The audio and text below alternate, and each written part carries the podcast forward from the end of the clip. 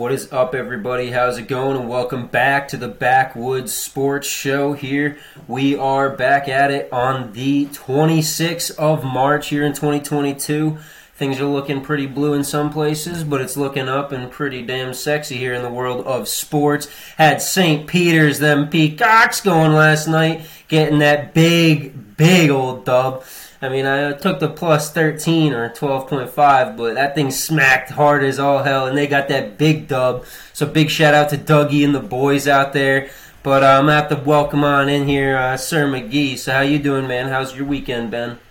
Uh, it's my weekend's been great with all the uh, March Madness going on. A lot of upsets and just a lot of fun basketball to watch in general. And on top of that, we got a lot of NFL news also. So great off season so far for the NFL. A lot of news. Hell yeah, dude! It's been an um, absolute ride this off season. I kind of feel like some teams might be getting money pushed to them in the backside just to make some moves. No. but for real though, it has been like you said, just an absolute crazy off season. Everyone's been going bonkers off the walls, different trades. You know, people flipping around, going to different teams. Um, I don't think it's anywhere near done yet, but we'll see soon enough. You know, Matt Ryan, all these other moves at quarterbacks going wild. Uh, I was saying earlier, I think we have the most spread out quarterbacks in the NFL we've ever had at one point in time. Um, right now, can't really think of a team that doesn't have a quarterback besides what? Maybe the uh, Panthers? it's about the only team, especially draft wise thinking. But I won't stay too long. We're going to pop over here. He what? Seahawks. Yeah, Seahawks too. But that's what I'm saying, draft wise. I feel like some of these teams are going to nail someone down in the draft. Um, Desmond Ridder knock him down for those Panthers. Maybe a second, third rounder, but that dude is going to be going. I'll say that. But we'll pop over here first here to the Boston Bruins, man, over there in the Garden. They were, uh, I'm to say a little bit at least, but smacking it up lately. They're four and one in their last five games, beating the Lightning three to two, the Canadiens three to two, Jets four to two. The Wild loss, the only loss in there was a Wild loss, four to two, and also beating them Blackhawks two to one.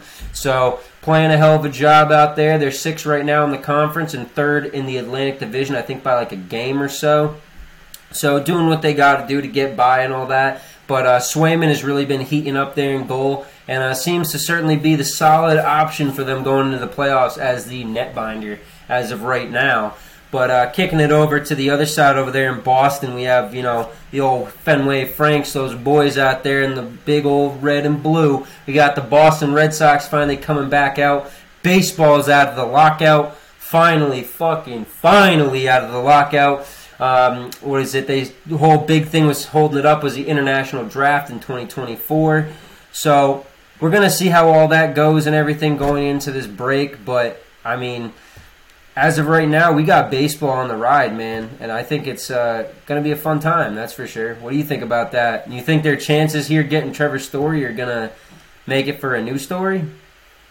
I mean, I think they're even good without him. Before they even got him, uh, I mean, Red Sox they weren't ranked too high, but uh, us Red Sox fans, we we know not to doubt them ever because uh, they can they can do anything. They can they can flip the record around within 50 games, and they can and that goes by season too. They got to have an up season and down season back to back. But we knew the Red Sox going to be hot this year, and so far in spring training they've been nothing but hot. So I'm excited to watch the regular season.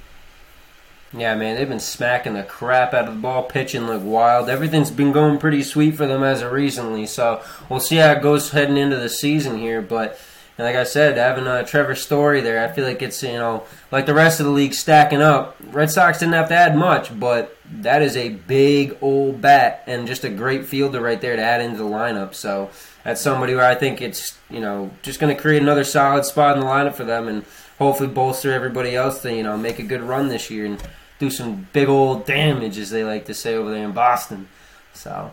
But we'll uh, we'll kick it next over. We skipped in the middle. We'll kick it over to the hottest part, the hottest locker room in the garden, and that's the Boston Celtics. They started off this season going into the break 23 and 24, and have now won 23 of their last 27 since the All Star break. Jayson Tatum, man, I've been knocking on you all season and since last year, and maybe even the year before a little bit of times. But I'm gonna say right now, and for just right now, he is absolutely knocking my ass right out and telling everybody that's ever told him wrong, I'm a fucking superstar right here, so step to the fucking side and let me do my shit. But that isn't without the help of Jaylen Brown and the other boys as well, because they are all absolutely killing it. Everybody right now on that team is going off. How do you feel about it, man? Yeah, like you said, they've been going off, and it wasn't always like that. Like you said, they're around 500 at, around the All Star yep. break, clinging on to that 10 seed. And we saw early in the season, Marcus Smart had that burst down the locker room, calling out his stars, Tatum and Jaylen. You guys are averaging Tatum a high of 27 and Brown almost 24 points a game. And he said, "You guys need to pass the damn ball a little bit, move the ball around." Yep. He backed that up because we saw within those first 50 or so games, they were 21st in the league in assist percentage. Um, so Marcus Smart had a reason to be mad. And oh yeah, definitely. Um, you know, they had a lot of uh, COVID bug, and uh, you know, Smart was out for like six games. Brown was out for the first 14 of 30 games or whatever with injury. Um, you yep. had coach a lot of different factors, but at the end of the day, you guys got to start passing the ball, and they did that, and they made up with um, some defense also.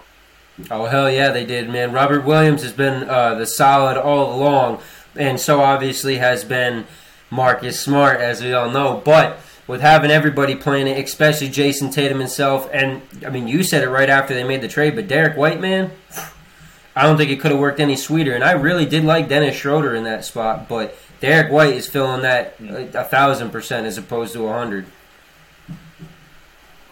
Yeah, it's nice to have him uh, more like secure point guard there. I would say someone that can pass the ball, uh, can shoot, can do a little spot up, um, and just uh, knows where to be on the floor. So it's good to see um, him connect with the team so well right away.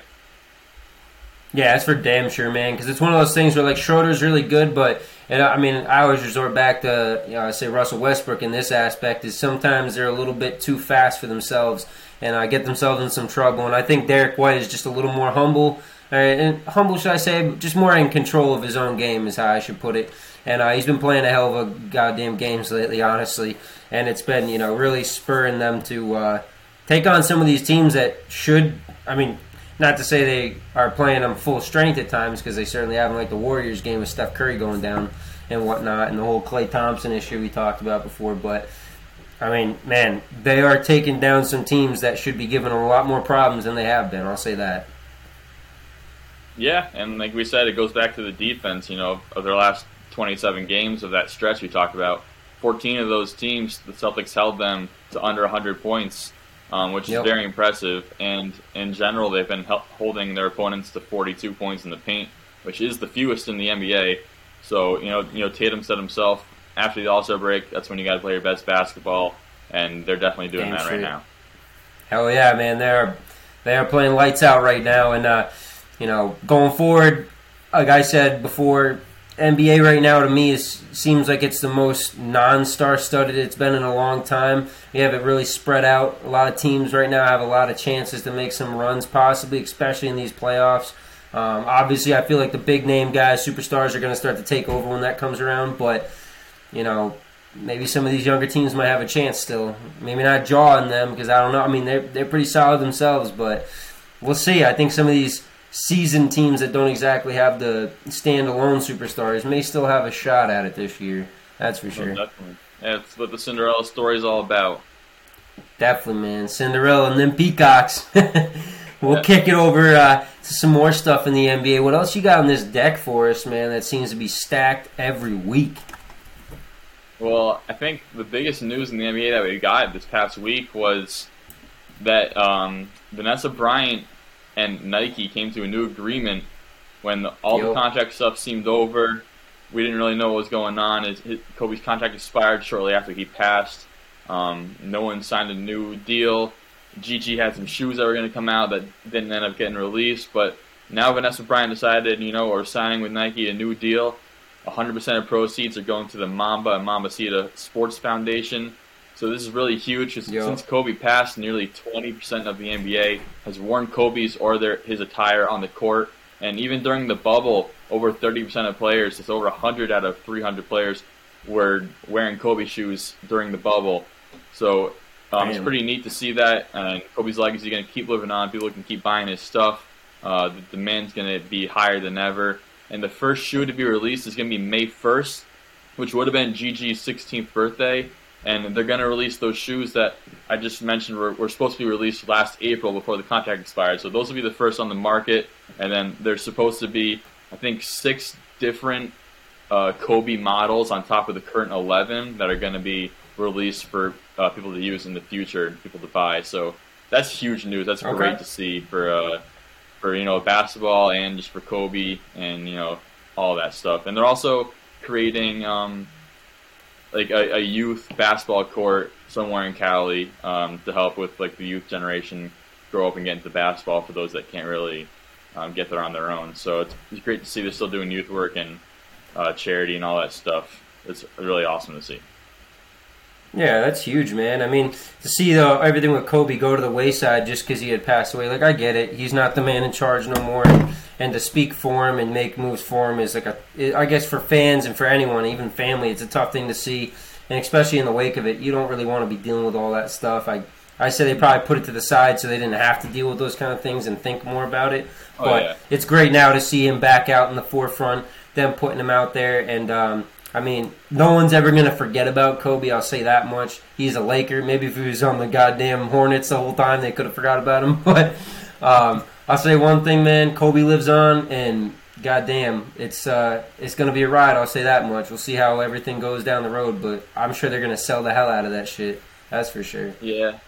Yep. Hopefully, hopefully Most we don't get a lot of scalpers on these new Johns because we don't want to see Yeah, right. anybody, you know, doing that shit with with Kobe's name on it. But either Yeah, way, for real, so man. that's a lot of good. That's that's some wholesome news. But you know, with the NBA, it's a lot of back and forth, and you know, especially when you're one of those top teams in the NBA and you got a lot of pressure on you, some things might crack. And I don't know if you saw the other day, Udonis Oh, Haslem yeah. and Jimmy Butler were kind of getting into it. Spoelstra kind of got in there too.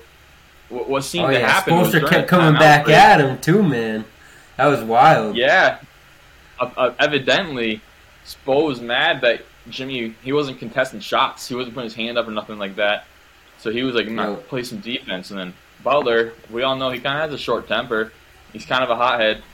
You know, he he started going drawing back at him, and there's actually you could actually Yeah. see Spoelstra talking in the in the huddle, and he said, "What do you think I'm gonna fucking fight you?" And he started kind of laughing about it, and it just Yeah. to get to the point where your coach is like, "Come on, dude! Like, what are we doing here?" Your coach is doing that, yeah. and then we see Haslem. He's drawn in there. He actually said, "This is my city still." To Jimmy, which is pretty pretty G, I think. I like Udonis because it is his city. yeah. And No, I mean, yo, like Udonis has been the coach player for how long now? Like Yeah. he is literally like as God sent a word as Spoelstra is at this point. He's got to be. He's been through the championships. He's been through the bad seasons, and you know, and then what is it for him to, them to bring up D Wade or, or Jimmy to bring up D Wade there? Like you're only relevant because of him, yo. And I'm like. Man, I wouldn't go there because they're like they're as solidified in Miami history and lore as like anyone, honestly. And Yeah, Udonis was a pretty decent part of that. I'll be honest. Yeah, for sure. I don't know how accurate that quote was, but but for sure, Udonis uh, is there for a reason. I mean, he's held that roster spot and hasn't played in like six years, so there's a reason why he's there. Some people say, "Oh, you know, get rid of that roster spot. That could be a young guy. That could be the next All Star." But come on, man, it's like the Yeah. 15th spot. Like, and and it's not like he's holding the bench warm. Like he's he's doing something. You know, he's very he's a mentor. He's there. He's the guy. Yeah, you know, I feel like you know, you know you do. You don't got to explain it to you. yeah, like, and he's gonna have coach cred by the time he's like actually done whatever the hell that is, because the dude's old enough coach. already. Yeah, maybe- yeah, for damn sure, because he's been in that role already, and it's like to see him like that and being being doing what he's been doing. Like, there's something to having a coach on the floor with you that can actually roll through and do stuff with you and, and make you understand it from like a player's side as opposed to just the coach side. Like he's not just in a suit; he's out there in the in the gear and everything and making it, you know, making it happen. I'll say that Yeah. much. So I got a question for you about this whole incident. How do you feel Alright. about it? Do you think it's like overplayed? Because we know Jimmy Butler, he's an acquired taste, um, and we we know who Jimmy Butler is, and you know Heat have lost three straight now. We saw Spoelstra throwing his clipboard. I like that because it showed a spark. He showed, showed the fire. Says, "I know we, I know we can do this. So like, let's execute." Yeah. How do you feel about the whole incident? Do you think is it going to break them? Or they're going to keep tearing down and lower their seating? Do you think is it going to spark something? I mean, I'll say one thing is the uh, is it the worst thing if they were to drop in the seedings? Like, I mean, I know everyone keeps talking about, oh, don't want to be number two, don't want to be number two. Are they trying to drop down even further than that and make sure they don't have a shot at playing the Nets? Like, like Yeah. I, I just being honest, there's a lot of that playing right now where like I feel like like the Celtics, they're making a hell of a run. I will not take anything away from them, but I'm also like, whoa, we're pump the brakes. Like, I mean, if you get first place, cool, but like there's also that chance we're going to meet the Nets, but are the Nets going to be what they are at sometimes? Are they going to be that shit side of the Nets? Is it going to matter, you know, having Simmons, not Simmons? You know, it's all that playing in part with it, but you just kind of look at it as like open book as of right now. And truthfully, every time Jimmy, I mean, what he's been on three, four teams now, Jimmy has something like that. Mhm. I think it's three. He's had a problem everywhere he's been. Four. Ye- So I don't know. It's tough. I mean, from the outside looking in and not knowing as much as I probably should know about Jimmy himself, I'm gonna say Jimmy might just be the issue, and he might him getting lazy at times. And like you can't be lazy if you're the superstar. I put it that way. I and if you're gonna be lazy, pick a time where it's not gonna hurt you like this, because he's picking the wrong times. Yeah, I think them even making the finals in the bubble was like almost enough for them, like to be satisfied. yeah, I guess. get him. Yeah, exactly. Get satisfied, complacent. Yeah, and it's like I don't know, and they're one seed, like they're doing good, but I mean at the same time, I'm looking at say, how are these guys one seed? I'm looking at like how's Exactly. eight seed? How's like you know like all these teams? Like I, I can name like three or four teams I would think are one over the Heat, especially how they've been playing Yeah. lately. But like I said, uh, Spoelstra is a great coach, and as you said, they might end up playing Brooklyn because they're going to be in the play-in tournament. It looks like who know Kyrie Yep. can play now, who knows? But one thing I want to see if we see that matchup, I'm not even looking at the on court matchup. I'm looking at Spoelstra versus Nash. And I want to see Oh, how because they're both very high IQ guys. But one thing I noticed, Nash, I don't ever see him get mad. I mean, they just gave up. No, he's 140 very points. calm. They gave up 140 points to the Grizzlies without Ja Morant, and I didn't see him yell once. Yep. And and I saw Spoelstra freak out for Jimmy Butler, his superstar, not putting a hand up in a man's face. So I want to see how these guys kind of react off court or you know on the sidelines. Uh, you know, But then we get back to the superstar level, though. We get back to that superstar level. Like I've always said, it Jimmy Butler ain't no fucking straightaway superstar. He's the I gotta bust my ass and I gotta make every play to be considered the superstar. On the on the Nets now, they got the big heads. They got KD, they got Kyrie, they got old dudes like you know all the old guys in there. They got Drummond, whatnot. So it's like when you look at that, and then especially you have Simmons in there. It's not to say like they gotta be like he's got to be soft and not attack. I not attack, but like not be so verbal to him. But it's that situation where like I feel like the coach is kind of almost on ice. Like he's like I don't know if I should be ripping him or not because at the end of the day they know their job. Like it is a profession. They are professional. They're you know KD can go out and put forty on the court. Kyrie just showed he could put up sixty. So like I know we got this in the bag. It's just can you pull out the bag when we need it? And the other thing I look at too is getting so far to the end of the year. I'm sure he's comfortable with his team being where they are and knowing they'll most likely be right in the play in. And like, oh, it's fine. We're gonna play, you know, a team that we could probably scrape up in the first round. But I look at it also as does he want to create a rift right before they go in the playoffs and knock that team off what they're doing right now? I don't think so. I don't think so either, but it's, it's great you mentioned that because yeah, because as we just said, Kyrie can play now. Um, New York City lifted the private sanction mandate for the Barclays Center, so athletes and performers can participate and do the thing in the center now. Oh, yeah. and it's going to raise a lot of questions because now Kyrie can play 100% of games, assuming he'll be healthy. Um, Yep. And and it's such close seeding. The first three seeds all have 27 losses. The Celtics at four of 28 losses. Seeds five through seven are only separated by one game each, so they could very well be out of the play-in tournament and even get Oh, yeah. five seed. Um, I mean, I'll be honest. The team where I, I said before with the Rosen man and how hot he was playing at first, with it was like how many games in a row of thirty points or something, and then he started to cool off. As soon as DeRozan cooled off, the whole goddamn Bulls team cooled off. Man, they are a team where I'm gonna say now, book them, book the Bulls for the play-in tournament. That's where they're gonna be because I bet you the Nets hop up and above them. that's that would take a lot, but it might be. And uh, just like you said, you know, uh, DeRozan has been going off, and he got cold, and then the team kind of got cold. And it's funny because from Bulls fans' perspective, it's saying, "Oh, Jimmy Butler's hot. Like we're doing this. Like we got a ton of injuries." They keep saying we got a ton of injuries, and now that they're now that uh, DeRozan's cold and they're losing, they go, "Oh, we don't have Lonzo. Like so our defense stinks now. Like we don't have Yeah. Pa who only played 20 games anyway." It's like, well, you were just you were just talking the talk for the last 20, 30 Mhm. games when Butler was go- when DeRozan was going off. I keep saying Butler when DeRozan was going off, yeah. and all of a sudden he stopped. The same circumstances, and he just stopped, and then the team flow kind of stopped, and now it's injury. Now it's oh, it's not the leadership, it's not the shot selection, it's not the defense, it's, it's not Yep. DeRozan. It's just it's Lonzo But not it's being another one of those situations. Yeah, they had more Jimmy people Butler out. and DeRozan. They had more people injured when Jimmy Butler and DeRozan. They're about the same. And now that they're Yeah, cold, no, that's true. That is true. It doesn't make any sense, but we'll keep it moving. No, it really Uh, doesn't. But t- speaking of players that are playing really hot, Devin Booker is making his name up in the M- M- MVP race. He's in the top five right now. A lot of people saying maybe he should be top three. I want to know where you land on that because this man's averaging 27, five and five. His team's getting 60 wins. It's the best in the league, 15 more than anybody else. Do you think Booker should be talked about more, or do you think he's just getting outplayed by these other guys? I mean, honestly, it just it.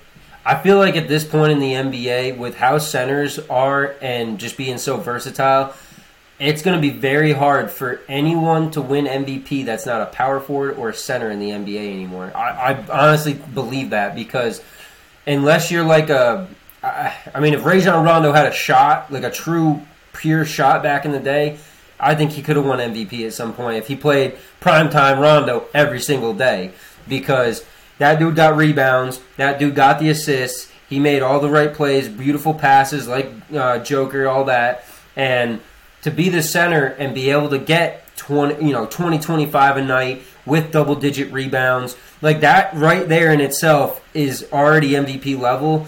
And then you take in whether Embiid or whether Joker even Giannis they're all doing that and they're making these absolutely incredible passes to get dudes open sucking in the defense to get everything spread out.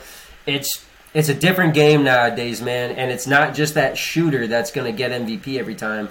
To me it really is like I think the MVP at this point is more of a pure um, award. I think before when it was like LeBron was always getting it or someone like him, it was like that mold. That build was who was going to win the MVP every year. And now that's kind of breaking, and it, like I said, it's becoming that big man award at this point, damn near anyway. How Yeah. you feel? Yeah, I agree. The last three years, uh, we saw Jokic, then Giannis got back to back. Before that, we saw four guards get it in a row between you know Curry, Westbrook, and Harden. Um, but Yeah, Yeah. but that was like upset, like exceptional shooting. Like they were like so far above the normal of like great Yeah. shooters that it was Yeah. kind of like it's one of those hard to ignore. You got to give it to them. So that's why I say like with some of these dudes in the power forward and center position shooting the lights out. I mean, hell, I think KAT could get it eventually if he's maybe not on the goddamn Timberwolves. That's a good take. I could I could back you up on that for sure. But yeah, like you said, Yeah. uh, when the guards get it, it's just like exceptional shooting. You know, Curry in the 15 and 16, he got the back to back, he got the unanimous. Oh yeah, That's like historical. Russell Yep. Westbrook only got it. Westbrook stole it. Harden should have got back to back because Westbrook only got it because he averaged a triple double, and that was like such a narrative that the NBA had to roll with it, which is how they decide a lot of these. Uh, oh yeah. awards. But I, I agree. I can see big. But in the end, that's a huge thing. Like, yeah, and like Westbrook. But that's why I said Westbrook being a point guard. Like, there to me, like, yeah, Harden definitely had a great year that year and everything. But to me, yeah, like that was a rightful award. Like to average a triple double, rebounds, assists, and scoring in general. All of those as a point guard. Like for me, the biggest one out of that is the goddamn uh, rebounds in there because you're a point guard and you're down there banging bodies to get those. And I won't say banging bodies as much because it's pretty soft. Shot goes up, dudes are running halfway back before the shot even hits the rim. But I get it, want to get back and all, but dude's making the damn plays at the end of the day and he's putting up those stats. Got to give him that fucking award, you right? I guess, but then why didn't we give it to him the following two, three years when he did the same thing? Come back to me, I don't know. well, I don't know. I think I think it was such, it was such a big topic when it happened because Harden arguably had a better season that year than the next year when he won. He was just shooting No, lights that's out. true, and too. I think and it was just it was cool to see because they're you know former teammates, and I don't know how they are head to head or anything like that, but Yeah. who knows? But I remember don't that too because the whole narrative about that first triple double year was like, oh, he didn't shoot that well because he had this one like horrible game shooting, and then the next game he literally good- went on like a tear, and then after a that it kind of went the rest of the season the same way it had been, you know? Yeah, and the the team didn't do anything either. No, no, they didn't do shit. But, so that's yeah. why, like I said earlier in the season, like I mean, now it's kind of proven me wrong with the whole Ja Morant thing because that goddamn team's winning without him right now, and they're doing. It's not better, but they are very consistent even without him out there. And I mean, Booker, like you said before, back to that main point, I think he could be in the top conversation, but realistically, like you've been talking to me, man, Embiid, Joker, and Giannis have just been sep. I mean, not as much Giannis, but they've been separating themselves pretty well. But that dark horse in Tatum, man, if he finishes the year doing what he's doing and getting more rebounds and stuff, it'll be hard to ignore it. I'll say that much. I definitely think he'd at least get a vote or two. Yeah, and who knows? He's still young. He's what twenty three or twenty four years old. Yeah, Uh, so- I mean, hell, if he does what he's Maybe done this back half next year, I almost think it's a lock that he could get it, or at least a lock for like the top three I- or something. Because there's always going to be a big man with those stats too. I could see that. Um, I'd even give him, you know, the next five, six years to make his case because he's not going to get Definitely. his next contract till he's 27. He's going to be entering his prime then, so that's going to be another five Yep. years that we'll get to see how well he does. Yeah. And I mean, hey, even like LeBron's putting up numbers that he could argue to be an MVP. Oh, but yeah. again, I think that I mean, hell- just pushing away. Yeah, I was saying that before, man. If LeBron really gets him in the playoffs and maybe gets past a round or two, I know it gets decided before that, but if it didn't, he gets past a round or two, like it's pretty damn hard to ignore that because LeBron, you know, whether he's putting ice in the back, on the knees, whatever, he's been out getting out there and getting after it as much as he's always been. Um, one guy I want to look at real quick though, mention in there, man, maybe I uh, maybe maybe a little dabbling with on the FanDuel. Uh, Luka Doncic, man, how do you feel about that? The man with no All Stars, no one even basically with a name around him, and he's got his team right up in there in the thickums in that Western Conference. Well, um, I think you got to give a little credit to Spencer Dinwiddie because he already hit two game winners for him But That he- true. he got traded over there. So Yeah. he's and I don't think anybody thought he was going to do well. And a lot of people were surprised he ended up No. going there, maybe thinking he was going to be part of another trade or something. And no one really thought it would fit too well. I know I didn't. I know a lot of people I talked to didn't. And he's I'm very surprised how well he's flourished in there, and he's really stepped up. And they do have those guys like Brunson and and them that have uh, that are just good role players that are good fit fit the spot, and then let Luka do his thing. And I think since he's Yeah, definitely. dealing with a lot of nobodies, he should definitely get his name talked about more. Um, I actually Yeah, like. I think he's like say, fourth or something he said, right "I'm now in the in the running. He's up in there, yeah. And he, Yeah. he he said, "Hey, I'm I'm gonna stop. I'm gonna stop crying to the refs." He actually said that, and you know that's been a lot. Of, that's Yep. been a big thing on him the last year or so. His rookie year, he was fine. Second year, and you know he's been complaining a lot. And he said, "You know, I, I finally watched the tape. I saw it. It looks bad. I'm gonna stop doing that." And you know what? You're gonna start getting Yeah. more calls now. Stop doing that a bit, but No, exactly. Not everybody's LeBron and can get away with that. And like I was saying, I mean, right now it's Embiid, it's Joker, Antetokounmpo, Doncic, Morant, and Booker. I mean, then you go past it. You go Durant, Curry, DeRozan, Tatum, Tatum, and then LeBron. But I'll be honest though, Curry, what? Huh? I can't even believe he's on that list. That's Curry just had- out of respect, man. Yeah, he's had too much of an up and down season. He did have a case, you know, around. All Star break. Um, but No, he so was going lights out at that there. point. Definitely. Yeah, But, I mean, yeah, it's one of those things, man. but keeping it in the West, you know, we talked about the Lakers uh, trying to make the play-in tournament. There's another Western team that's kind of on the fringe there of the playoffs and the play-in. It's the New Orleans Pelicans, and there's been some rumors. Yeah. You know, we heard Zion. Oh, he's out for the season. No, he'll be back. Oh, he's getting more surgery. Oh, but he'll come back after. And now it's saying, you know what? He's done for the season. We're not even going to risk putting him back in. Not only that, but now there's NBA insiders saying this dude probably just played his last game as a Pelican. And it doesn't you know, surprise me, though. yeah, it doesn't surprise me either because you know no one was happy from the start. We look at his journey in the NBA. He's getting drafted. Everybody thinks New York Knicks. They're going to win the lottery. They're going to get Zion. He wants to be there. he he said it. You Yeah. know, you know, match made in heaven. Then all of a sudden, the Pelicans win the lottery. How'd that happen? I don't know. Maybe because they traded Anthony Davis before, and the NBA thought they needed to make up a number one pick. I don't know. Yep. That's a that's a conspiracy theory for someone else. But the Pelicans guy, they got Zion. Um, then they got the most. Well, I was confused the most. They got Stan Van Gundy, and and coming from a Pistons fan who he just left, he was jobless. He's at the unemployment line before the Pelicans called him and said, "Hey, we got a bunch of young players that don't know what they're doing. You want to come and coach them?" And to me, I said, "You're not asking the right guy. You can ask Stan Van Gundy's brother probably for better advice because." Stan Van Gundy himself, no, you got to give him some vets, unless it's Dwight Howard, which none of these guys are. Yeah. Atlanta Magic. I'm sorry, but that was a stupid signing from the beginning, and I called it, and nobody saw it for some reason within that organization, and you know he got fired pretty quickly. Yep. Um, not only that, um, but Zion, they didn't get him any help. Well, they got No. CJ, but they got him a year late, and they got him when Zion's not playing. So I don't know what that organization is doing. He, do you think Greg? Go, do you think? Do you think he could be the next Greg Oden, like with his injuries, or do you think he's going to land on a team and he's going to actually start excelling? I think eventually he's gonna excel. It's just a matter of time as to, like you said, it's where he goes, man. Because at this point, with how irrelevant and how many guys that are superstars want to leave NOLA, should NOLA even have a team at this point? Like, to be honest, they it just just has there. that stain. It's got a big old shit stain across the goddamn team at this point in that Smoothie King Arena, whatever the hell it's called. And just no goddamn person with even a scratch of a name in the NBA wants to play there. It's just how it is. Um, they don't have that bad of a team. That's the worst part about it. And for what all we know, and I remember listening to the McAfee show before a couple weeks, uh, maybe a month ago, something like that. He was even asking this NBA insider, like, "Yo, so like Greg is like kind of ready, and he's like ramping up, and he's doing what was it the one on O's and the two on O's and the three on O's, like getting ready." But he was out in freaking Portland for this whole time. Now he's coming back to NOLA, and he's gonna start working out, doing all these different you know workouts and stuff to ramp up. And then we get this, and then the next day after that news, he's out there on a padded court dunking the ball.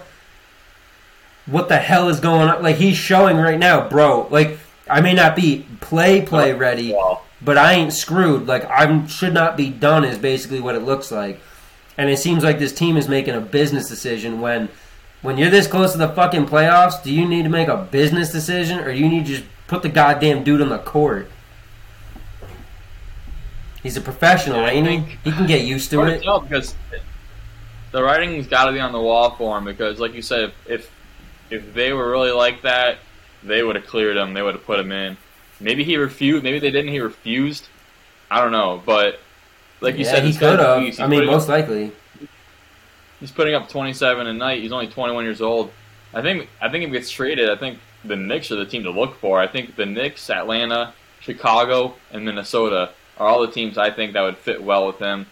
Uh, I, I see him getting traded, but like you said, Nola kind of sucks. So is it is it kind of a false perspective because we saw AD when he was there, he was MVP talk. This dude was the best power forward in the league. He was shooting lights out. He was doing everything.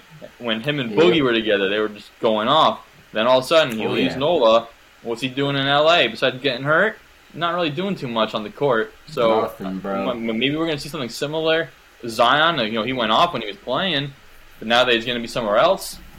I mean, not maybe high market going from NOLA to LA with AD, small to huge market.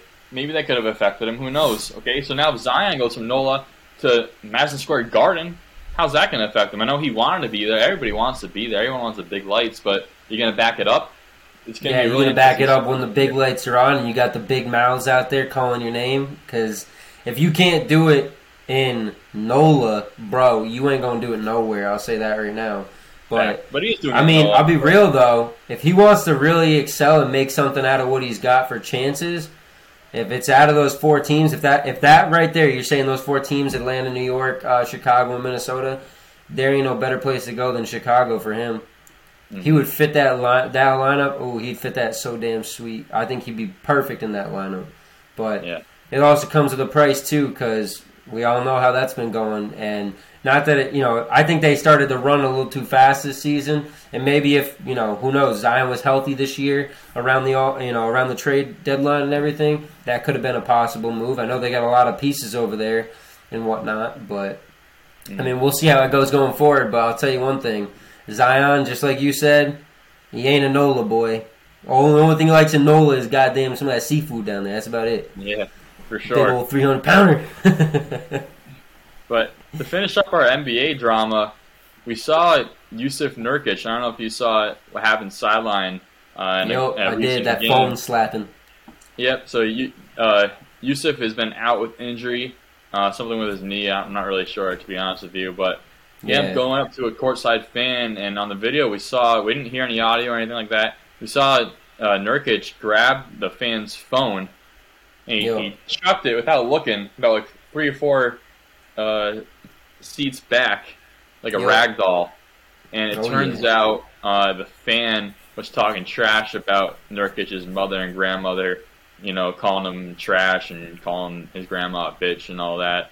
So, Oh, you give man. Nurkic the okay to take his phone and chuck it, given the circumstances? Bro, if I was Nurkic, I would have taken that phone and right in my hand. Screw throwing the goddamn thing. The thing probably still works. It's just got a crack or two. I would have just boom right there and just handed it right back to him, real nice and easy. Because yeah, you start talking about family, man. He's lucky he just didn't get a smack up beside the face right there. Honestly, and with that, f I Yeah. what he got, whatever the fine was, the 500k or whatever fine, and take that big. All right, give it to my mama. That's all. yep. Yeah, Split right. For I'd do real, man. I'd Yeah, take his fuck that shit, bro. You don't talk about family like that. Yeah, I'd smash it on the ground. I'd break it over my hands. I'd, I'd want to throw it right at his face. I'd want to punch him in the face. And you know what? If he did that to Oh. a different player, that might have been the circumstance because they're real close. NBA Goddamn. fans, I'll say it. I'll say it every episode if I have to. Every time there's drama courtside, I'll have to say it. NBA fans are lucky how close they can sit. It's the only sport you can sit that close to, and like Yo. you're so privileged to be that close. Like it's just un- it's Oh, yeah. unfair almost to the players. It's crazy. And Definitely. if people start don't behaving themselves, we've seen a lot of people get ejected from games recently, and it's all these courtside fans. I mean, hell, how did this guy not? I mean, I know the game's over, but how did this guy not get knocked? You know, knocked out of the arena and like you're not coming back? Because, I mean, I, I would say right now, there's a lot of things that have been done. We know Russell Westbrook over the years, or a couple times in Philly and different shit like that with that doctor who got you know lost his job and everything. Man, I don't want to ruin a kid's life, but for a kid that's stepping where he shouldn't be stepping, I'm gonna tell you right now, if that was a snake Kevin Durant or that was Westbrook or one of them, I can damn near guarantee. I mean, maybe not Westbrook because he's been there a couple times. That snake old Durant might have really socked his ass because. I mean, hell, yo, we'll say be. We'll be real honest now. If it's Udonis Haslem, he would have taken him to town, bro. That's for damn sure. if it was Joker, he would have Uh. waited till the fan turned around and then pushed him. Yeah, right. Probably, man. for real. Hey, that's not that's that's, not bullshit, even the though. last. That's not even the last of the drama because we actually saw mid game this dude dribbling mid court talking about Devin Booker. You see his sideline Yep. video, and you see Booker mid dribbling looking at the fan, and he, he yells at the fan. He calls him a pussy, and that's kind of the only context we have. But you know, we might have a little bit more on that next week. Who knows? We might have some more insider information about the fan Yeah, and what he said. find that inside scoop. stuff. Get Yep. some So hey guys, if you're listening, low. tune in next week. We might have some special for you. Who knows? We'll Yeah. get back to you on that. But you know, Try that's all I got for the right NBA. there. Yep, that's that's the NBA news. But if we want to quickly talk about the March Madness, I mean, we saw we got, we got Duke and Texas Tech playing. We got Arkansas versus Yep. Gonzaga. We got uh, Mhm. UCLA and North Carolina. They played. You know, St. Peter's beat Purdue. That was just crazy. yeah, that was a wild. Who one. do you see going all the way? I mean, we got Arizona and Houston. Like, oh, these Nova, my boys. Come on, who you got? It's tough, man. I mean, like I'm gonna say right now, I I can't call it, but Duke has been playing well. I'll just be honest about that. They've been playing real well. Seeing Duke and UNC maybe meeting up on again, that'd be pretty awesome to see before Coach K makes that ride off into the sunset. And I mean, no better way for Coach K to ride off into the sunset than another championship. I don't see it happening, but Mm, man, it's tough. It's really tough at this point. I'm gonna just toss it out there at this one. Um, I'm Villanova. I'm gonna just pop Villanova right there, boy. You're going Villy. I like that. You're going the big old You Villy villain, bro. I I want to roll with Vill- Villanova too. I don't know if they're gonna get there, but those are my boys. tough. And uh, for those who are listening, we got we got two games tonight. Uh, we got Arkansas versus Duke. That's at eight fifty, and then right before that, Yo, at six o'clock, we got that Nova game versus Houston. Yo. We're going with Nova. And then Houston's tomorrow, been a big, got, big team, though. That's one thing I'll say honestly. And and to really be mad honest, I want to be big shout out to the uh, local area, Rhode Island, over there in the Dunkin' Donuts Center. Those Providence Friars, man. Ed Cooley. Ever since those days with Kris Dunn and all the shit he's been going through with all that, man. He has rose all the way to the occasion, and this year getting to the fourth seed, absolutely smacking up the East over there, doing what he did. There is nothing else to say but hell of a goddamn job. Watson and all the boys out there in the court absolutely killing it all year, and even damn near coming down to the buzzer against number one Kansas last night was just sweet, man. I would have loved to see him get the dub, not for my bet, but just to see them get the dub because you know we all like them fire boys out here in the land this way. So that's for sure. Yeah, I'm, I'm with you there. They're, they're a great team. Um, and just Hell yeah, quickly. Ed Cooley up, always gets the boys up. yeah, Just wrapping up the NCAA, and before we move on to NFL, there's a little bit of facts about St. Peter's. They're a Cinderella story, and there's a special reason why they are. A couple of the reasons. First and foremost, they're a 15 seed in the Elite Yo. Eight. That's just crazy to begin with. Not only that, Oh, but yeah. during the season, they they weren't able to listen to any music during their team lifts because their weight room was actually right next to a psychology class, and you could hear everything in it. So they had no music during the workouts. Their stadium Oh really? has leaks all over it, so there's water coming in everywhere. They also had to do all the press conferences in yoga classrooms because they didn't actually have Yep. you know real rooms to do this, and they didn't have conference rooms. They had to go in yoga yoga rooms. They also have Yep. 12 month old basketball bills. You know all the equipment in there, all unpaid for still. The coaches' offices Man, they're, just doing what they got to do, bro. Yep. They could. The, the, coach offices were flooding because the, the pool was above them, and so they'd be start getting water. And on top of that, they didn't have hot water for a lot of the year either. There. So if you want to talk about Cinderella Goddamn. story, St. Peter's, man, you're gonna get a movie made about you if you do this. Yeah, no, goddamn for sure, man. And they're doing what they got to do. I mean, I even said it to my wife last night. We were watching the game, and they were sh- they kept showing the clip, you know, pan over to the fans in the arena and stuff. And I'm like, yeah, that arena is going to be different next year. Like, bar none, even just this run they've done so far, that arena is going to be different next year. For some, whatever it is, that school's going to get some more grants, whatever the hell it be, and they're going to be riding a little more prettier. You know, whoever's there playing, but it's. You know, Dougie and the boys, bro. Dougie and the boys. I say that much. Rubbing them stashes during the free throws. buddy. Hell yeah, got on the man. NFL side, man. Um, over here on this NFL side, we're uh, sitting up here pretty, man, talking about all the things going on here with the NFL. Going over to those Bucks, and we're just starting up here because there's a lot of rumors coming around town, if I gotta say it. And uh, you know, Brady coming back because he's their quarterback. Talking Jensen that uh, Sunday before he came back from retirement, but all these reports coming out now out of nowhere saying he might just be getting himself a trade out of Tampa. And him and Gronk might be making a decision together. Possibly the Dolphins. Other than that, do we know? It's a rumor of all rumors, but hell, this is one of the wildest off seasons in the NFL, so we can't call it yet. We just got to go with what we got to go with, man. And um, I'll be honest, how do you feel about that? Do you think there's real smoke to that fire? Do you think this is just one of those ones that's, uh, you know, put out there just to get everybody a little riled up? Nah, I don't think there's any smoke to it. Um, just just for you know talk and clout. I think Brady has still been rumored to to be recruiting guys to Tampa, and you know they already brought all these guys back. You know Gronk's Gronk's going to join Brady. I mean wherever he ends up going, but I'm sure it's Tampa. I don't. I don't take. That's the weird part is Gronk hasn't signed back yet, and we all know. I mean, I can't say we know he's playing, but he's made it pretty damn well known that he's playing. So I'm like, shit, like that's the only reason why I hold anything of even the littlest bit of weight to this. But who knows, man? We'll we'll have to see it coming up. But it's been a big old thing on that side of the uh, you know on their their waters down there in uh, Tampa, should I say? And you know they've been doing a lot on the other side as well over there on the other coast in Miami. You know, bringing in Tyreek Hill this last week, big old trade, absolute blockbuster out of nowhere. Five picks for Tyreek Hill. He gets himself a new four-year, what, one twenty something million dollar deal, uh, highest paid receiver. That's some big news, but him coming out and also saying afterwards, now I got the most was accurate quarterback in the NFL or some shit, and Tua fucking can't even keep a pass high or low Tagovailoa.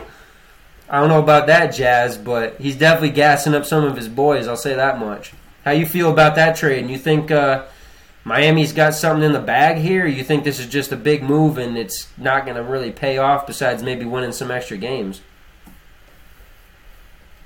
Well, it's going to be uh, interesting to see Hill next to Waddle, two speedsters, and then Tua. For sure. Um, the center there. Who knows? Yep. I think Teddy Bridgewater might get a shot at starting at some point throughout the season. I think that's safe to say. Um, all right, all right. And, I mean, Teddy's a pretty good guy. He's not a typical clipboard holder, so I could I could agree with it, but it's just tough with Tua being such a young quarterback. I feel like he's going to have to get hurt, or he's going to have to just really play some shitty ball because it's going to be. I feel like it's going to be hard for him to play too shitty with with those two, Gesicki, uh, Devon, they don't have Davante. Still do that? I think they still have Devonte. I mean, it, that's going to be a gnarly offense. Yeah, that, they, however it goes, that's a gnarly offense. Yeah. Either way, even without Devonte, yeah, for sure. And whatever you get back for him, if you do trade him, it'll be great. But who knows? Yeah, I mean, no, exactly. He he's unproven, so this is his yeah, chance, another is. chance. I mean, he's young, obviously. I'm not expecting him to prove himself already, but I'm just saying we haven't really seen too much progress. Yeah, most definitely. And Tua had a hell of a backside of the year last year, doing what he did. Honestly, didn't really. I mean, like he didn't impress me in the beginning, but coming out there and doing what he did to finish off the year, and even in the uh, middle of the year, there he was absolutely lighting it up with guys that you wouldn't expect it. Were they playing the greatest of teams? Not really, but I mean, hey, it's how it goes. And uh, Brian Flores should have never lost that goddamn job. Being told he's got to lose games, some bullshit up in that. But I'm gonna talk about another team that's always fucking around with the bullshit, and that's old Believeland and the Cleveland over there going and trading for big old Deshaun. Got a lot of charges on me. Watson, who finally beat the rest of them off this last weekend, beating that last one down there. The Texas declining. You what? No, never mind. oh, his eyes near. But yeah, no, uh, they're getting Deshaun Watson over there, couple picks and everything, doing what they did. Three first rounders. I mean, Deshaun, what he is, he's a great quarterback. I ain't gonna stink about that. But him and uh, Mari Cooper there together, Jakeem Grant, you know, David Njoku. Seems like they're starting to build a little bit of something over there in Cleveland. I mean, I still think it's some bull that you know Baker's being treated like he is. But hey, it's what it is. Dude played a goddamn whole year, broken arm, you know, shoulder, whatever it is, broken ribs. He balled the hell out. No matter the stats, whatever it is, he stuck it the shit out. And I wouldn't. I'm gonna say right now, no other quarterback would have stuck that out during the season. Not even Tom fucking Brady. So put some fucking respect on that name. And for the rumors of him possibly Baker going to the Bucks, that could be the best thing to save his goddamn career. And it doesn't even really need saving right now. That dude's a boss fucking moxie man, like any other quarterback in the NFL. Better than. So, how do you feel about that yeah, situation with Deshaun in there, and in the Baker situation? What do you think with that? Turn I think they keep Baker to just back up Deshaun just in case he does get suspended. And even if he goes to the Bucks, like you're saying, I mean, he's he'll be playing a backup role either way, at least for this That's one more year. So I think most definitely, if you're the Browns and you can't get anything out of it, there's no harm in keeping him. I mean, if he refuses to play backup, that's one thing. But I think it's fine just to hold on to him. You know, Deshaun not likely getting suspended, but he still could. Um, so it's good security. And like I said, if you don't yeah. get enough back, there's no harm in holding on to him one more year. I mean, there's definitely no reason to not have him as a backup, but I'm gonna say right now, for the reason of you know disrespecting a man and what he did for you the last two years. One, getting you to a playoff run that you ain't been in for fucking 20 years, and your team's been just dog shit to begin with, been dragged through the mud. You've taken players like Joe Haden. You've taken players like I mean Josh Gordon. He is what he is. He's done things to himself, but a lot of great players, especially linemen. Joe Thomas, man, put his whole goddamn career in that damn franchise and just got dragged through shit year after year. And he even said it himself. Every year, they're sitting there thinking they could win a chip. They win like three fucking games. So to take all these absolute all star talent dudes and damn near waste their careers away, and now you go out and do this to a guy who just brought you some playoff relevancy, I'm gonna say I love you Browns because you're my second team, but fuck y'all. Y'all don't know shit of what you're doing. And bringing in Deshaun Watson, love the move because he's Deshaun. He's a great quarterback, but he's also one of the most improvised quarterbacks in the NFL. Dude doesn't know how to just sit in the pocket and make a play. So unless you get another weapon for him out there, I'm gonna say right now they're gonna be a disappointment again this year. Like safe, honestly, to me is gonna say they're gonna be a disappointment. Amari Cooper might get hurt which won't even matter at the end of the day. He could be out there all game, every game. I think they're going to be like eight and nine, nine and eight. That's that's where I see them. There's a ceiling to that team because they don't have. Deshaun is not a moxie man.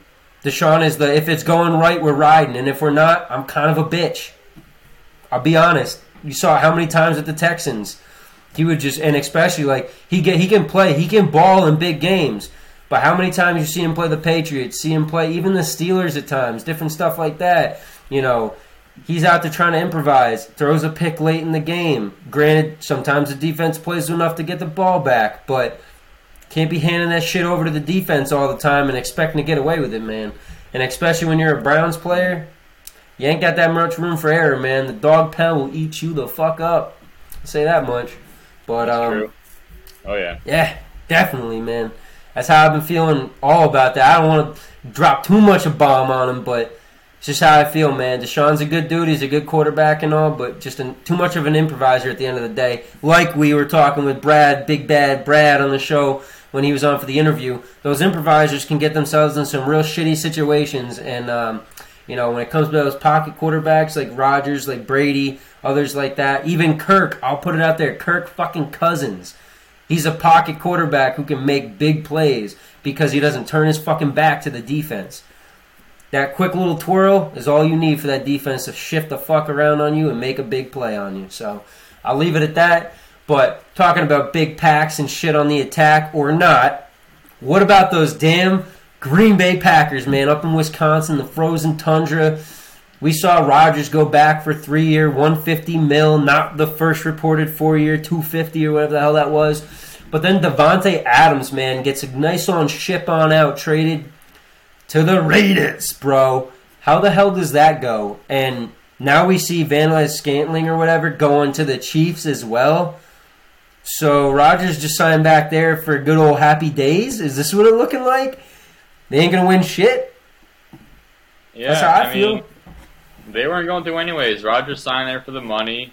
I mean, even if he took a pay cut, brought back Adams, brought back MVS, they're not doing anything. We how many times we see this man? You sure about that? the- yeah, I'm sure about that. You sure about that Come though? I, I mean, I don't know, man. I feel like if Adams was back there, at least Adams, and then because at this point, with them having basically no fucking receiving corps besides Allen Lazard and Robert Tonyan, they are basically going to be forced not to move up in the draft in the first round, but draft a receiver right away. And if they don't, doesn't this just start the bullshit again with Aaron Rodgers? Who Eh, knows? Because how how sold are they on Jordan Love? Are they going to be looking for another quarterback? I mean, three years, one fifty mil. You better be stuck with Rodgers for those three years because there's no reason to move away from him at Oh, this yeah, point. no, I'm not Like, talking about. I'm just true talking and about bar none. Years, not not this coming draft. No. I mean, I don't know, man. I, There's not- there's really up- no quarterbacks right now. Yeah, so why set why set up your core offense when you're when you're trying to plan for five ten years down the road when you only got this money hogging quarterback that doesn't care about winning for three years? Why I waste mean, is time? he money hogging? Because what what the first contract Yes, was was going to be a hundred more million. I don't know if that's money hogging, oh, It was only really. I mean, 50 million. oh, it was It was four years, two 50 fifty. Originally. was. I thought it was two. Well, that's still another year, so it's not even an extra hundred. That's still an extra fifty only per year. That's only an extra Yeah. year. I mean, I don't know. I just three years, one fifty does not seem very much to me for a for a quarterback that basically right now is I can almost stamp as the best quarterback in the NFL. Bar none with that foot injury last year, and he even played through it and still played star level shit. He's the best quarterback to me, almost bar none in the NFL. Brady, right there, obviously, but I just right now I don't know with their core and how they're gonna go. Who knows with that? Honestly, they they kept most of what they got around I'm him and everything as well as he comes back. But I don't know. That's tough. Why would you take a quarterback back like that with all the bullshit going on and then get rid of all of his weapons? Literally any weapon that would matter. I mean, Van Scantling, whatever. He's he's what he is. But to- Well, to, just get rid of Davante Adams, that's oof. They didn't have a say in Davante Adams. He chose he turned down more money to go team up with his old college buddy. They offered him more money, No, I and he get turned that. it down. So they had to look at that. But and No, and, I get yeah, that, think and that's what I'm saying. Like they wanted to push the money around. They wanted to push the money to Adams, but he just didn't want it. So maybe if they went 32 million, he would have came back. But it just didn't seem that way, man. It seemed like he was set in stone that he wanted to go to L.A. or I mean, uh, Las Vegas. Yeah, and I think Rodgers he is the best quarterback in the league, but I still think he's money hogging. I mean, like you said, just Brady might be the second best, but he's the complete opposite. He takes the minimum pay essentially. So, and he's not. he could Yeah, be the best on money hogging. As a Patriots fan and knowing how his contracts have gone in the past, it's not minimum. It's it's still a hell of a lot of pay. It's just the I sign a decent long term deal. I back end all the money to that last year, and I never see that last year because we work a deal again and it gets over with. Only thing last time with the Patriots is he never saw it last year because he said, "I'm getting the fuck out of here and I'm going to the Bucks." But I'll be honest though, I just don't. At this point, with everything that went on this last offseason, whatever was said by Rodgers or not said, I just don't even see what what the issue was in the first place because the issue was not solved this offseason. If anything, I feel like this issue got worse. So maybe he went back. I mean, they said he made the decision after he officiated the wedding there for one of his teammates. Uh, so maybe it was all happy times and a lot of smiles and laughs and maybe some drinks as well. Some drinks, some smokes. Maybe they uh they had a good old time after that, and that's what they made the decision. Though big old AJ Hawk and the cigars, but uh I don't know, man. I mean that's how it goes. But we talk about something else and the way she goes. We got to talk a little about this AFC West. We were talking a little about Davante Adams before, and how I said that the Raiders are going to be that bottom feeder in the division. Well, they heard me, and they must have heard me, honestly, because they went out and got Chandler Jones. They went out, re-signed goddamn, uh, what's his name there to that big deal. Their other Maxx Crosby on the line. They got Rock Ya-Sin in a trade from the Colts. Ameer Abdullah. Like, they're just adding people on as they go. And for everyone in this division that's been absolutely stacking up, who do you think right now is the biggest threat coming out of the AFC West? Because I think there might be three playoff teams this year coming out there. Oh, I totally agree. It's hard not to go with the Chiefs, but I'm going to go with the Chargers just because of that defense is so elite. Yeah, you like those Chargers? You like that Khalil Mack and J.C. Jackson? A little I bit do. I of like all, action I like mixing all. up. You know the Mike Williams. all right. Uh, I think they're great. I mean, all Mike around. Williams, he they definitely could have signed Mike Williams for a little less than that bullshit. I think that's a little much for a deep threat, but I mean, hey, he's a good receiver. I'm gonna I'm give it that because especially the quarterback they got there in Justin Herbert, little Gerber boy over there, he can definitely get him that ball in almost any spot. So he's certainly worth it to him and himself as a quarterback and in that offense. Hopefully they manage the clock, uh, clock correctly there, and uh, so much peacock on mine right right now. Uh, hopefully they manage the clock correctly and they get this thing right this year and don't fuck up some games late in the fourth quarter. But uh, I I feel like I'm gonna have to go homer with uh, my wife over here, and I, I like those Broncos this year, man. I really do. Honestly, Russell Wilson going over there is a big uh, upgrade for them. But having the offense they do around him right now, I know Noah Fant isn't there, but hell, you got Sutton, you got Jerry Jeudy, you got Tim Patrick, who I think right now stamp it down just because they have Russell Wilson. Tim Patrick, I believe, is going to be the number one slot guy in the NFL this year. Book him for at least 80 catches, and I'm going to say 800 yards, five touchdowns. Easy. Not even a question. Any fantasy people, whatever you want, bookies, whatever, knock down those numbers, put them in, because lock it, that's what it's going to be. All right, well, How you like it. that offense? You think them and especially that defense? I mean, I- I've been seeing it over the culmination of years here. They're getting Justin Simmons over there from Boston College, high flying, big hitter, dude that can absolutely hawk any ball that goes in the air. I saw against the Patriots last year or two years ago. Sorry, he was hawking everything in that game. Ne- nearly had three picks. I think he had two. And just in general, a dude that at safety, you're not normally catching the ball that easy, and he's making it look like it's Odell Beckham one handed cake. And then you got their draft pick from last year over there. You got Surtain, the second. That dude is lighting it up until he got hurt last year. And then, you know, too bad they didn't bring back Von Miller, but they do still have a pretty solid defense up front and everything. So, Chubb and everything in there. I think they got themselves a decent lineup going forward. And, uh, certainly something to really play around with. That's for sure. Randy Gregory is going to be. Hopefully, he pays to that contract of the five years, seventy million, because he could be a damn threat. I'll say that much. Yeah, totally. Uh, Wilson in there, they finally got that quarterback they need. Like we said a few weeks ago, they've kind of had uh, a couple dunces in the last like know, all the quarterbacks since Peyton basically. So finally they got a guy they can hopefully rely on and trust in, and create a bigger spark than they had in recent years. Yeah, most definitely, man. And kicking it. Oh. Sorry. Kicking over here next, I wanted to talk a little bit. I know we kind of brushed on a little bit about Tyree killing those Dolphins and whatever might possibly go around. But how do you feel going into this AFC East with this year as of right now, with all the moves that have gone on? We have just so many, you know, whatever trades, whether it's signings, whatnot. I feel like everyone keeps saying the Patriots are going to be that third team in the division right now. And I think I'm, I won't say that they're supposed to be something great or anything like that. Um, but bringing in Malcolm Butler here recently, that was a big move. I think that's going to be something massive for them going forward. That they don't really have a cornerback besides him. And I mean, they have Jonathan Jones. They got some other dudes, but someone to come back in that is, you know, to me, maybe not the best, like a Hawkeye, you know, cornerback or nothing, not a shutdown guy, but a dude that can make tackles and keep people in front of him for the most part, which is going to be huge for that defense because they are an upfront run stuff kind of defense at the point right now, or should be run stuff defense is how I put it. And um, you know, with some of these weapons that seem to be coming out here in the AFC East, it's going to be a tall order for them.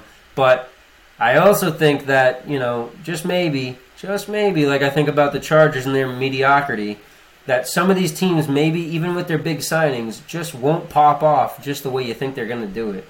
Think those Bills are going to be repeating for a third year? I don't know about that. I do. I, I think they will, and I don't have. I think the Patriots finished second. Actually, I don't know if you think that the Dolphins are going to be ahead of them, but I, I could see. I think. I think they'll finish second, We need to. but it's Dolphins are going to be tough. I think they could lose both those games pretty easily. Honestly, Dolphins always play them hard, no matter who they got. especially in Miami, Patriots seem to lose there quite often. But I think with Oh, the. Patriots, um, they made the, they made the moves that they can this year. I think next year we're going to see a lot more from them. What I want to see this year is Yeah. a step up from Mac Jones. He did pretty decent last year. Um, Mhm. I I still wouldn't put him above Trevor Lawrence's play, um, given you know the circumstances, what they have, the factors, and all that. Um, just pound for pound, Yeah. but he has done. He did do well. I'm not going to say he did bad, but I I want to see him Yeah. get a next step up because if he performs the same as he did last year, um, you know we're not going to see much change. It's quite simple. No, exactly, and it and it, everyone keeps saying, "Oh, the Patriots need a weapon. The Patriots need a weapon." And you know, the Patriots last year went out and got Nelson Agholor, and they went, "Okay, we at least have maybe not a true weapon. We have a deep ball guy that, if Mac needs to, he can throw over the top to." And what happened? There was nothing there. There was no flame to the fire. There was n- Nelson Agholor was literally he could he could have been not on the team and it wouldn't have fucking mattered to shit. Yeah, yeah, exactly. on contract. And and I sit here and look at it and I go, why don't we let the kid grow? Give him everything he needs for underneath route rec- running receivers, all that stuff, whatever the jazz is, all in the you know inner workings of the defense, making everybody make their moves, you know, good cuts, everything like that. We don't need to go getting him some big name receiver right now. Reason being, like you said, he needs to grow. And you, yeah, you can grow with a big guy, a big name player, whatever. But what happens when you lose that big name player because you got him too early in your career and then you kind of fall backwards in your progression? I want to see him progress with bullshit and then get the big guy who can help him take the top off of defense. Because then you're gonna have real, you know, real mesh, real chemistry. You're gonna be able to go on a run. If you waste getting a big guy right now with him and nothing happens, then what's the shit stain on him? Is oh well, he's not that good, and and you know, ah, oh, the Patriots really aren't that relevant anymore. Eh, that's how it's gonna go, and then no one's gonna want to come sign with him. No one's gonna, you know, no one's gonna want to get traded to him because you know, NFL's kind of getting to that NBA side now where dudes are gonna have a little more say in where they're going and trading and whatnot. Especially even if they don't have a clause. There's a lot of guys that just nah, that's not me because they're just gonna they're gonna be Gronk. They're gonna retire. They're gonna quit on him. Whatever. So, like I said, and like you said, weapon ain't needed right now. He just needs to echelon up and get these progressions done, man. But Patriots doing what they do most off seasons. They're signing back dudes like James White. They got Ja'Whaun Bentley back. They got Terrance Mitchell, another cornerback. But like I said in the beginning, they let J.C. Jackson go for the big money somewhere else. Hopefully, I'm, I'm thinking that might not work out so hot with the Chargers, but they got a lot of big boys in that defense now, so who knows. But they also went back and signed Devin McCourty, like I thought, Nick Folk, and Matt Slater. So they're bringing back the core, the dudes that at the end of the day, when shit is hitting the fan, and I'm I'm telling you now, they probably will have a worse record than last year, and shit will hit the fan at certain points, maybe multiple points in the year. Those men are going to keep that locker room together, especially McCourty and Slater, one and one A. They're just the veterans. They're the guys that have been there, the guys that know how to do it and how to handle the biz, especially when it's going wrong. But I also feel like we could see a big surprise out of them. But like you said, Mac was doing what he did last year. It just sucked to see him kind of back up in the end of last year. He came in not like a lion, should I say, but he certainly went out like a lamb, man. And that was pretty sad to see that. But hey, it's a new year, new man, new Mac, Mac Daddy. That is. Hope so. so we'll kick it over next year though, and one of these ones that I was thinking about kept me up a little bit because I really wasn't sure who to think of or nothing. But we still got a couple big name guys out there on that market, and one that keeps getting rumored to the Rams, but we're just very unsure. We got that big linebacker, the big Bobby Wagner, big man over there. We got Cole Beasley, the receiver that coming out of those Bills, man. Someone that I've always loved as a slot guy. He's one of the best slots in the league, no matter bar none what he's doing or not doing. And then Jarvis Landry as well, another guy that likes to cook up those defenses from the inside out. So, who out of those guys do you see going to a team that's going to be one a contender? And in general, you see any of them making a big uh, splash this year on whatever team they land on? I think Wagner's going to end up going to a contender for sure. I think. Oh, most definitely. Uh, He's too old to not. Yeah, I think Landry he'll end up on a team that just maybe needs a wide receiver one. If not, then definitely a two. Um, depending on the quarterback, I think he's going to be fine wherever he ends up. Um, Cole Beasley, I think he'll be a great slot guy somewhere. Um, who, who, I don't know specifically where he, he might end up, but he can fit in a lot of good places. And yeah, Cole Beasley is like the Swiss Army knife, man. I feel like no matter what team he goes to, he's going to make them better. And it, I wouldn't say you true Udonis Haslem role, but he's going to be that guy wherever he goes. He can coach up, especially dudes that somewhere are like him, trying to make their name in the league. Mm. Yeah, and uh, Za'Darius Smith was actually picked up by the Vikings a few days ago, so he's off yep, the. Uh, I did see that. That's that's going to be a big one. Yeah, I didn't update that one, but yeah, no, that was a big move for them. I I think they've always been big on having good linebackers and everything, so it's going to be someone that uh, I definitely think is going to make a big difference for them. But you talking about Landry over there, receiver one, receiver two spot? You know, I'm just thinking of it out of 100% out of random. I could see Jarvis Landry going to those Jag Kitties. Him, him, and uh, what's his name there? yeah, I think that would be a big thing for progression with uh, Trevor Lawrence down there. As a bandwagon Jaguars fan, since Doug Pederson hire, I would like that. That's a thing. Said Doug Pederson, bringing the rings down to Jacksonville, Jacksonville. Not for real, man. And uh, yeah, Bobby Wagner, man. I, at this point, they've been kicking the tires. Everyone keeps saying the Rams. I don't think it could be the Rams at this point. I feel like it's going to be some other team that's going to be, you know, cooking around, you know, definitely in that range. But I'm not going to lie. you, you keep trying to get that Wagner on there, man. You crazy. Get out of here. Well, I mean, I said before I would love the Pats to get him.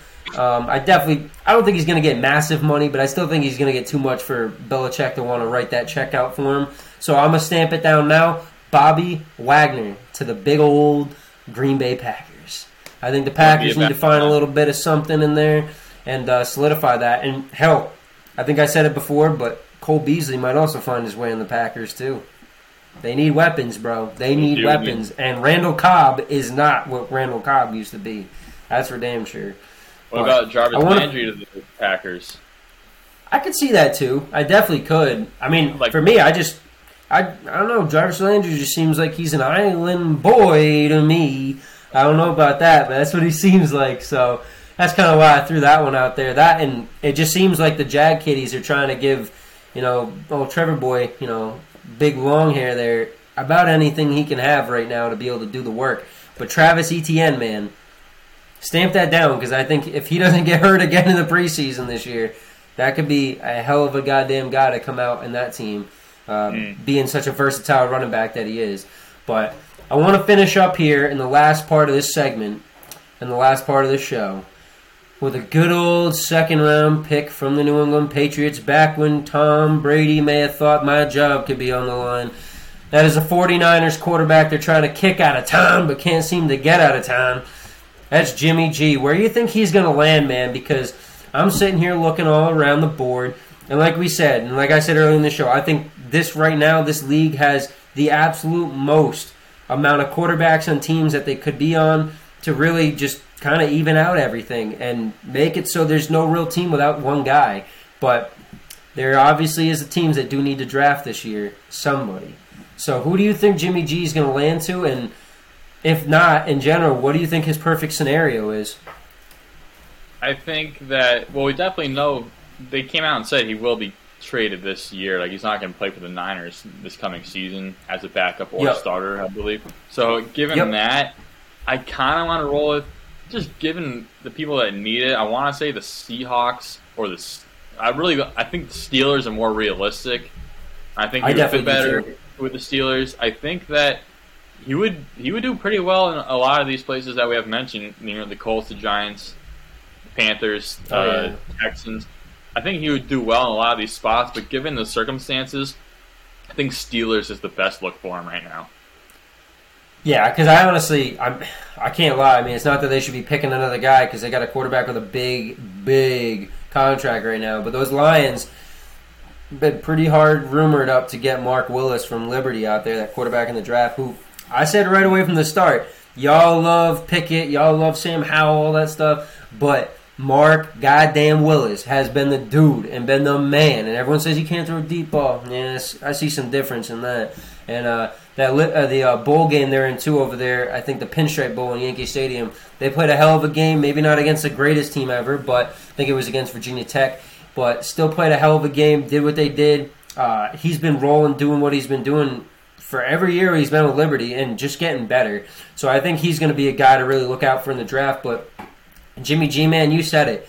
And I can't, it's hard. I look at this list and I'm like, there's definitely teams in there. And the Seahawks need badly. But they also got the pick from the Broncos. So I think they're going to be where Pickett goes at the end of the day.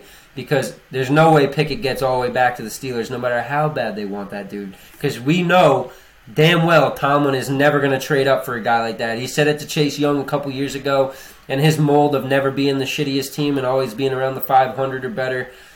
It's tried and true, and he's never going to get there. So for me, I'm gonna stamp it down, dude. Jimmy G is gonna become a Steeler. Mitch Trubisky has been the backup since he was signed. I'd never thought in a day of my life he was gonna be the starter, and if he is, fuck me. But I'm gonna say right now, Jimmy G, best fit is with those Steelers. The Steelers, honestly, Jimmy G could fit on any team, but those Steelers, man, they got enough weapons. They got what they got. They have a running game. There's just it, it's a match made in heaven to me, man.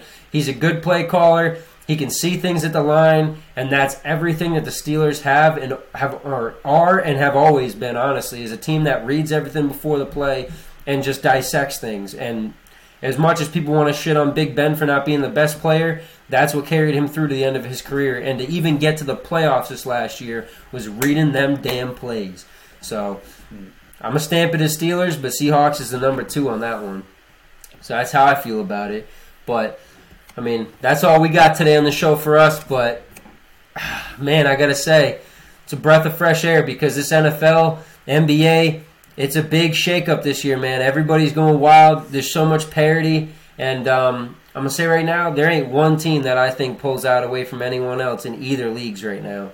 It is just an absolute toss up. It's a jumble them in a fucking goddamn lottery container and toss them all on the table because that's how it's going right now. So for us over here on the 26th of March, for me and Sir McGee, we're up on out of here, people. Y'all take it easy. Have a great one. Love y'all.